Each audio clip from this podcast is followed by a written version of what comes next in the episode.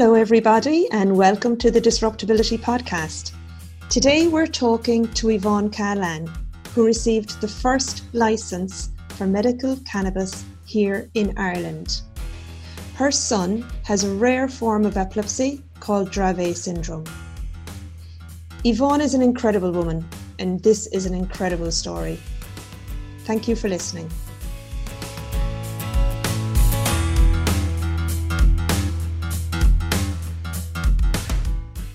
So, hello, Yvonne Cahalane. I'm absolutely delighted to welcome you today on the Disruptability podcast.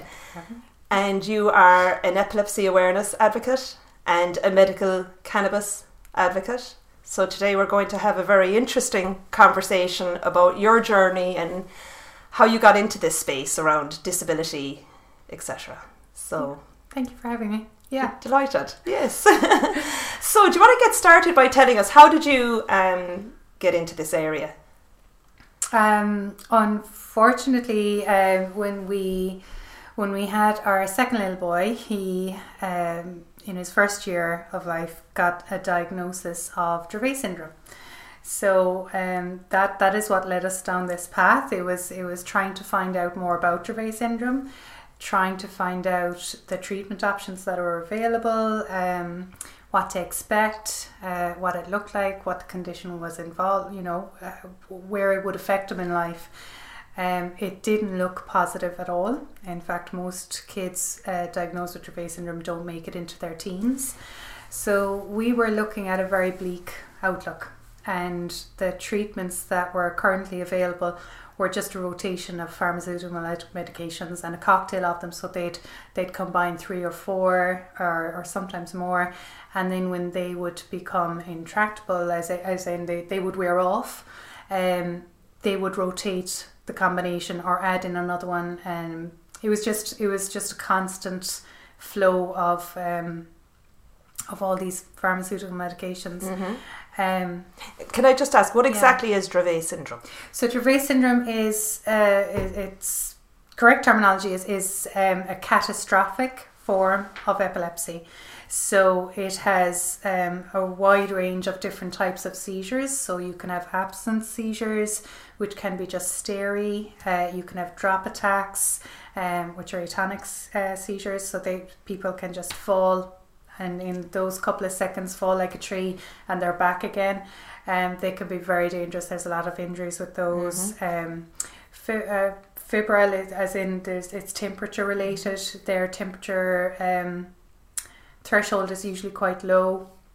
So a wide variety of seizures, uncontrollable, um, really difficult to stop and uh, prolonged. So they go into status, which is seizures lasting over five minutes.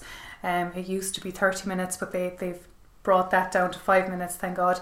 Um, so very difficult to control. Um, it there's a risk of um, intellectual disability the longer the seizures go on. Um, there's gait foot. There's uh, bigger illness risk. Um, in fact, the the uh, windpipe, windpipe. Yes. Uh, I'm losing my words now, but it, it, it's narrower, so they are more prone to uh, respiratory infection. Um, Mm-hmm. I can't think of the right term now, but they're they're more pro- prone to Okay. respiratory infection. Because So there are many implications Loads. as a result of Dravet Yeah. syndrome. Yeah. Right. So um, treatment is usually broad.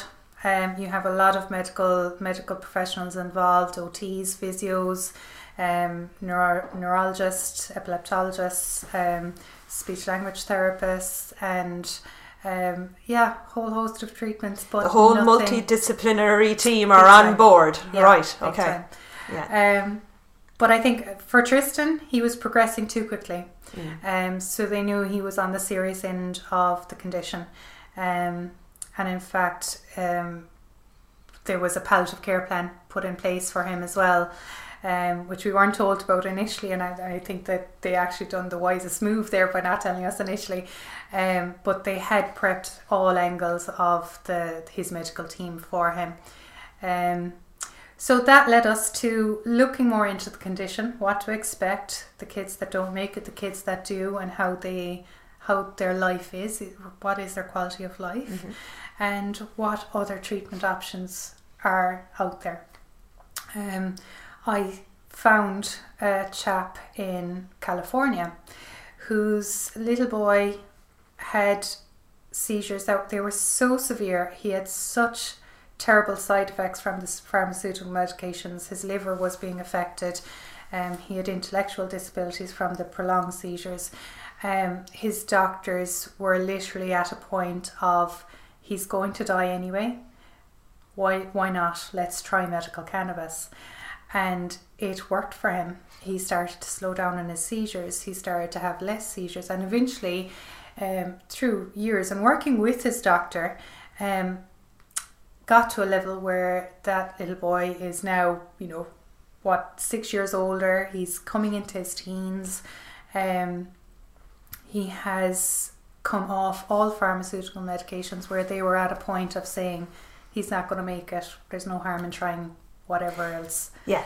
So that led me to looking into the research further. Um, spoke with Raphael Mechoulam in Israel. Mm-hmm. He led me to professionals in Canada, in America, and from there we picked our, our medical team and we were able to, to go abroad and access medical cannabis. Okay, so that was when medical cannabis was seen as maybe an alternative treatment, whereas now it's nearly mainstream. Am I right?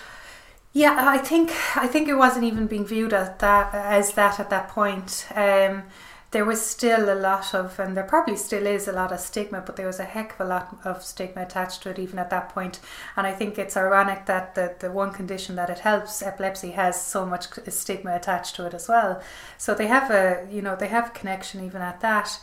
Um, it, it was, it was, it was big time taboo. Um, mm-hmm. Yeah, it was. So what happened then? Um, you found out that you had you could go to the states. So how did you do that? So within a four month period of a diagnosis, we started fundraising. We found our medical teams. Mm-hmm. Um, from yeah, from the diagnosis, even though we had been prepped that this is likely what we are looking at, we had um, we had raised seventy 77,000, 77,500 mm-hmm. in 11 weeks. It was crazy. The support was unbelievable. Um, was this from West Cork or was it from all over Ireland? It went globally. It went globally. Initially, yeah. it was West Cork, and they yeah. were absolutely fantastic. Mm. Um, everything from bingos to cake sales to fashion shows, everything. It was. We had set up a GoFundMe. Um, we done a lot of interviews and a lot of public awareness about what we were looking for mm-hmm. and differentiating you know the medical side of things and why we were going down this route mm-hmm. and um, you know we we were answering a lot of questions on the radio this is medical it's you know there were some people that thought why would you give your child a, a drug like that you know so yeah. but we did change minds and we changed doctors minds which yeah. was important um, so yeah, in that time frame, we we found our medical team. We went abroad. Um, like we had donations from Australia, we had donations from Spain, we had donations from America. It, it really did go globally. It was amazing. Um, then I left with Tristan. Mm-hmm. He was a year and a half old, mm-hmm. and Daddy and Oscar who was three, stayed in Ireland. Right. Yeah. And this is what I found incredible. You're an incredible woman because you went over there for how long on your own with Tristan? Yeah, a year. A year. So the family actually had to split up. We did. For yeah, to get the best treatment. Yeah. Because you couldn't get this treatment in Ireland. No, and at the yeah. time we couldn't even get it in Europe. So okay. where, where now patients are able to go to the Netherlands and get their prescriptions and get overseen in care there at the time when we were looking to do that, um, you had to be a resident for four years. So that didn't actually change until 2016. So we had no other alternative. We, we, so it was America or nothing. It was America yeah. or nothing. And where did you go in America? Um, so we had the opportunity for New York, Colorado, and we chose Colorado. Mm-hmm. Um, it was it was more cost effective. Temperature was was better suited. We cross referenced everything to make sure that this this would work better mm-hmm. for Tristan. Yeah. Um, and they were fantastic They are absolutely fantastic. Mm-hmm. And where they do have a legal side there, um, the medical aspect, it, it, was fantastic, and you know we were able to access a, an electronic health record system and get experience with that, and bring that experience back to the health service here, and uh, yeah, so it, it was it was the best thing we ever done. Yeah. Okay, so let's you you're giving us a lot of information here. So there was a couple of things. Number one, you had to stay there a year. Was it to get the doses right for Tristan, so that when you did return to Ireland, you knew exactly we built up yeah we built yeah. up a, a, case we built up a medical evidence to scientific based evidence based um, his his medical files was the proof that this is working mm. and and I think from from all aspects getting the reports from our our physio um, our OT and him becoming so well that he didn't need some of these treatments anymore um, I think by September we were actually doing well enough to be able to come home, and we had expected to come home. Mm-hmm. Um, but unfortunately, I think. It, yeah, things just didn't didn't work out paperwork wise to be able to come home at that point, and it ended up being literally the year then. So, right. yeah. Okay. And while you were there, you just mentioned the electronic tracker system, all your health, health records done. Yeah, can you talk so, us through that a little bit? Because so right now in Ireland, they, they and they've been working on it with a few years, getting getting the right electronic health record system in place, and where we're covered by GDPR, it's it's something that they have to um, make sure that both are combined and there's no breach. Um, where they didn't have that in America, um, that to worry about part of the legislation. Um, but it was incredible absolutely incredible. It was one of the best medical experiences to to to be a part of over there. Mm-hmm. Um, you could literally have the app on your phone, so I was able to log in like you would on in your account on an app on, on your phone and access the medical files. So specific doctors in your medical team would have access to this while the emergency department would over there as well. So if you came into the emergency department if it was you know, they never met you or your child before. Yeah. They were able to log in, see every medication, every contraindication, um, an allergy, something that's, you know, not to be given, or the care plan, whatever it is, it's all there in the screen. They have it in every room. Um, they can access this on an iPad when they come into the room. They have it on the screen, everything. So Fantastic. it is so accessible. Um, one of the beauties of it coming into Ireland here is is taking the medical staff away from so many admin duties, mm-hmm. keeping them with the patients in their duties in their in their work environment, rather than the files and the files and the files and looking for the blood work and a patient ringing up what are the results and they have to wait till the they talk to a doctor as opposed to this app or log in on your computer or your doctor has it and when your blood work is back you get a notification you click into the, the app on your phone or on your computer and you see the blood work. At the same point you know an appointment system mm-hmm. you get an alert uh, for an appointment you click accept or you click decline and you you send in an alternative date. It is so efficient yeah. So perfect. The patient has access to it and the clinicians have exactly. access to it. So yeah. we're all speaking the same language. When can we expect to see this in Ireland? Good question. yes, yes. It's part of part of the, the expense of, of the children's hospital, you know, but I mean, you know, if you're going in there with a sick child, you don't care, you don't think about that. You think about is is this going to be the best medical treatment facility for my child and you know, there is eh, I can't wait for it. There's there's so much so much it can do mm. and the transparency of it. It's one of the things that that I really wanted to advocate for um, when I joined the electronic health record, records um, uh, board or panel for that was to make sure that the patient had their access to their own files as well.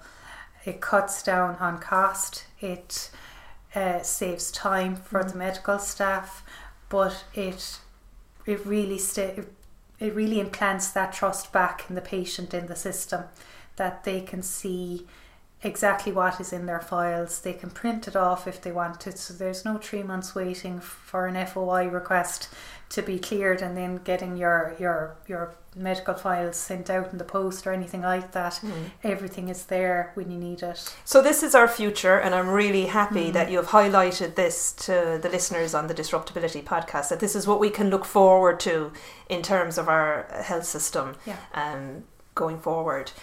Now you came back to Ireland, and you and your family, you are the first people to receive a license in Ireland for medical cannabis. Is that correct? Yes. Okay. Yeah. How did you go about that? Um, long process. It, it, was all while we were away. It was working with the, the doctors, the legislators, um, bringing evidence. Um, our doctors in America working with us as well, and um, I think you know the evidence really was there. So you know we were able to access it on a compassionate basis, compassionate mm-hmm. um, access. Um, but when we came back, I was invited to make recommendations to uh, the Medical Cannabis Access Program Committee, mm-hmm. and I done that. And some things were implemented straight away.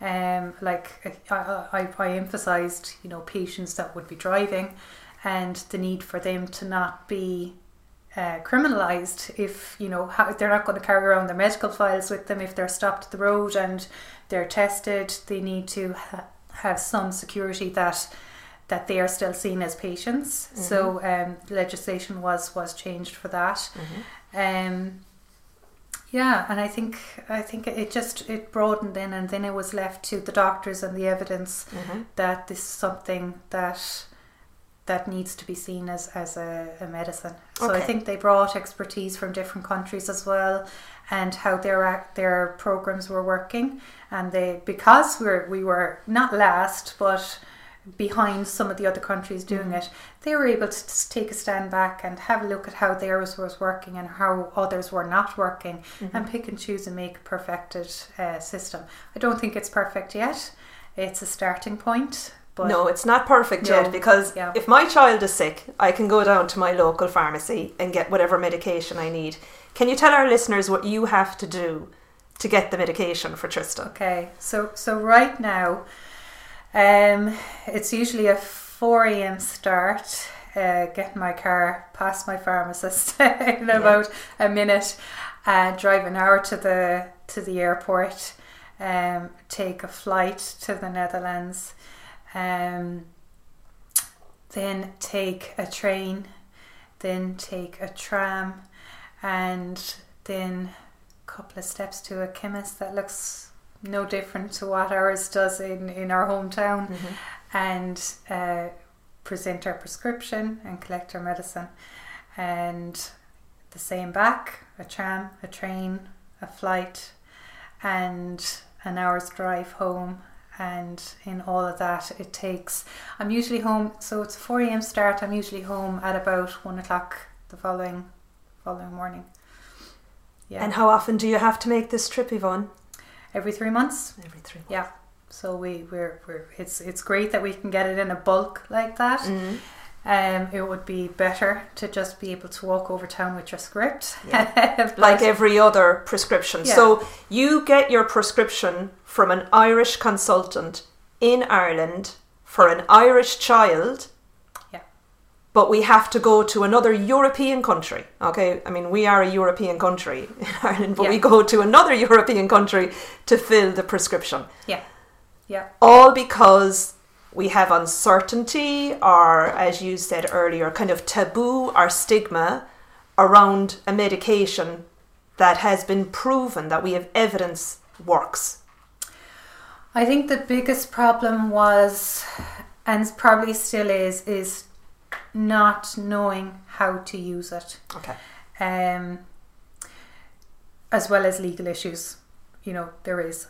Um, but I think if a doctor picks up their their book on their desk and looks up um, Epilim or stiripentol or any of these medications, they are able to just go, okay, this child, this age, this weight, this dose, this titration. They know how to wean it up, wean it down. Everything is there, and it's just it's a book. It's on every desk, and they know exactly what to do with it, and it's standardized. Um, there's nothing like that with medical cannabis, at least not yet. Um, I think I think it works very differently as well. It's not as easy as take a pill three times a day. Mm-hmm. So there's a lot more work in it, and I don't think people understand that either, especially for conditions like Dravet, like seizure disorder disorders. It it is it is more more work. It's more work in it. Okay. Less side effects, it, and it works. Whereas in Dravet, there's very few that do work.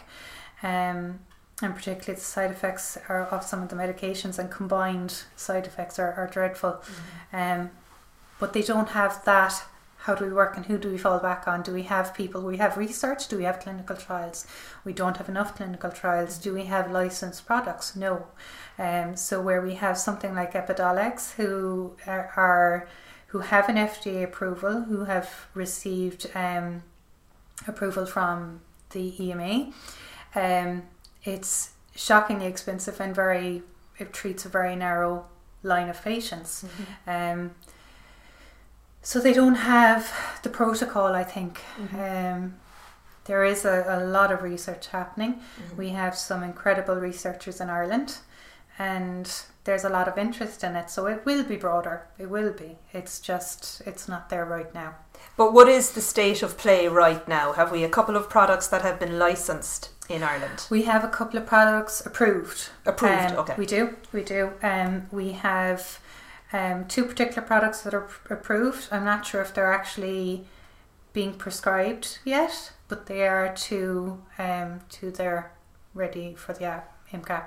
Yeah. So if they're approved Mm-hmm. and if a doctor prescribes them, does that mean that a patient can buy them on the island of Ireland? It means that they can, uh, if if they're being prescribed, it is the case of a patient going into the, their chemist with their script, getting their prescription. Uh, it'll be covered by the LTI, long term illness book, uh, your medical card, or or if it is the case that you're you're paying for it. Mm-hmm. Yeah. Okay, but you can get it in Ireland. Yeah. You've had a hell of a journey Yeah. to get to this point, and you have so much information. You are such a resource for other families. You know? Yeah. Yeah. I hope so. What are you doing in this area to um, let people know? Are you on social media? And I think I've just always left left. Uh, I've I've thrown out my email, my phone number everywhere, you know, Mhm. and you know I've I've definitely helped patients get their license. I've guided them along the way. I've linked them with their doctors, be it in Ireland or Europe. I've you know helped them helped them through the process of the Mhm. licensing process. So step by step, what you need to need to do yet next, and Mhm. if if there's questions that they're getting from their doctors like how do we dose this then i'll put put them in touch with the professionals in in europe or in the states and they get their questions answered Mhm. there or at least the patient is more informed if it is something that they feel this is a route for them or not um, there's some patients who are getting their license now who wouldn't be covered under the medical cannabis access program, but they would be able to access it through a special license. Um, so yeah, so I think I've left myself just open. Um, I'm here if you need me. Yeah. Um, some people have taken that. Some people have gone down the you know maybe the, the food supplement route and and chose that option instead. Um, I'm here if I'm needed. Yeah. Yeah. no, you're fantastic. You give, you've given me such information as well. Um, do you know how many people are traveling? There's To- hundreds. Hundreds. There's hundreds. Okay. Yeah, there is hundreds traveling. Um, I think where where we have we have a fraction of that. I think you know close to forty patients who have who are getting their license. Not everyone is is seeking reimbursement. Not everyone is seeking a license, or maybe they're looking for a product that isn't standardized. Um, I mean, I, I I am an advocate for medical cannabis, but a safe medical cannabis Mm. product. Um, there is such a difference in the products that are out there. There's patients that think they're getting medical cannabis and they're getting olive oil or they could be they, they think they're getting CBD and they're getting pure THC so it's so dangerous it's so varied. Um, there's a lot of online online um, buying from patients for mm-hmm. medical cannabis and it's not necessarily what they're getting so there is a risk there, and I think that's that's one of the reasons why it should be made a little bit easier for them to, to go down this route, if it's a route that, that works for them. I mean, mm-hmm. it they, this is where the doctors are, are, are critically needed. You know, mm-hmm. there are medications that are contraindicated. There is pressure and there's risk on your liver if you're taking medications or if you're in a treatment that it doesn't work for. Mm-hmm. Um, so you you know you need the advice of your doctors. I, I would yeah to look at you holistically. So. I mean, you might take one product, but as you say, it can impact on something yeah, else. Yeah, big time. Yeah, and you okay. go down this route of self medicating, which a lot of patients either feel they have to or they just prefer to go down a self medicating route, and they, they don't know what their their current medication is going to do with whatever this cannabis product is, how it's mm. going to interact.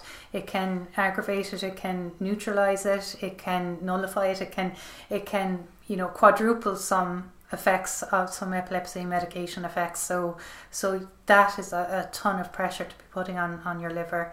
And yeah. if you're not getting consistent blood work done, checking the liver, you don't know if your medication needs to go up or if it, you need you if you can come off it, which is the case with Tristan because he had constant blood work. We were able to see where medication was um, was being increased, the side or the, the effects of it were being increased, so we could actually reduce and eventually remove them altogether. Mm-hmm. So now he's nearly completely reliant on medical cannabis only. Mm. So you know from from seeing that that scientific proof. I, I really want to thank you for giving us such clear and accurate information around medical cannabis because I think it is a topic that sometimes becomes very emotional or as you say because there's been such taboo or uncertainty around it for for so long but I think we're a mature nation now and we have to have a mature conversation around yeah. medical cannabis and if it is a medication that is working for many people then Irish citizens should be able to yes. access the product in Ireland. Absolutely. You shouldn't be leaving Dunmanway to get all the way to the Netherlands and back in a day for a product that your son is clearly thriving on. Thriving. Thriving, thriving. on. Yeah. Because that was the good news. You came in with me today. He had a yeah. a, a checkup yeah. recently and he's and doing great. Yeah, they're blown away. Yeah, they're blown away. He's he's doing incredibly well for a child that had a palliative care plan before we left to a child that is not reliant on pharmaceutical medications um, will possibly get a seizure if he's sick and at that we don't even need to rescue anymore. Um, it's like 20 seconds 40 seconds and it stops on its own. And he's up 10 minutes later playing with his trains or reading a book or whatever um, you know, there's so many parts of his treatment that just don't exist anymore because he's doing so well. And yeah. like realistically, you know, I I don't know if he'd even be here if yeah. we as a family don't yeah. believe he would be here if we hadn't gone when we did and got the treatment early enough that there wasn't brain damage or intellectual damage from the seizures. Yeah. So it's and we'll say like Tristan is in school and he's doing well in school yes. and life is going well and yeah. it's all thanks to you actually taking the bull by the horns and getting the information because it wasn't given to you easily you actually had to really go out and search oh, for that we you did, know we did and yeah. I suppose I always come back to that's the power of love isn't it as a parent as a mum you know the things that we'll do for our children and it's that's what changes the conversation changes the narrative and changes the culture yeah. ar- around um, disability. And yeah. that's what we're doing, having a, a new conversation around disability in 2020. So thank you so much thank you. for coming on to the Disruptability podcast. If people who are listening to this conversation today, if they want to follow you or read some of your stuff or contact you, how can they learn a little bit more about what Yvonne Cahalane has to say um, on this topic? I think I, I typically get get patients or, or people uh, who want to know more through my Facebook page. It's just Yvonne Cahalane um, or email Yvonne Callan at msn.com. Perfect. And you're happy to take inquiries absolutely, from people. no problem. I'm used to it. Yeah, absolutely. So there's no Yeah. problem for anyone contacting me. Yeah. And it's the same on Inclusive Cork. We're always happy to answer questions for people around disability. Um, you know, that's how we, if we share information, you know, we will accelerate this conversation and make it better for everyone Yeah. in society. And that's what it's about. I agree. Yeah, Yeah. absolutely. Okay, so Yeah. thank you so much, Yvonne Thank you, Cahalane, Sal. for coming in today. and uh, I can't wait to meet Tristan soon. Yeah, awesome. Thank All you. right, we'll talk soon. Take care. Bye. You.